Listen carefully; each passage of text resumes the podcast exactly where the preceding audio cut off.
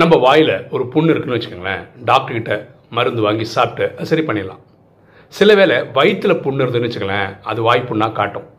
இந்த வயிற்று புண்ணுக்கு நீங்கள் ட்ரீட் பண்ணலைன்னு வச்சுக்கோங்களேன் இந்த வாய்ப்புண்ணு வந்துக்கிட்டே இருக்கும்.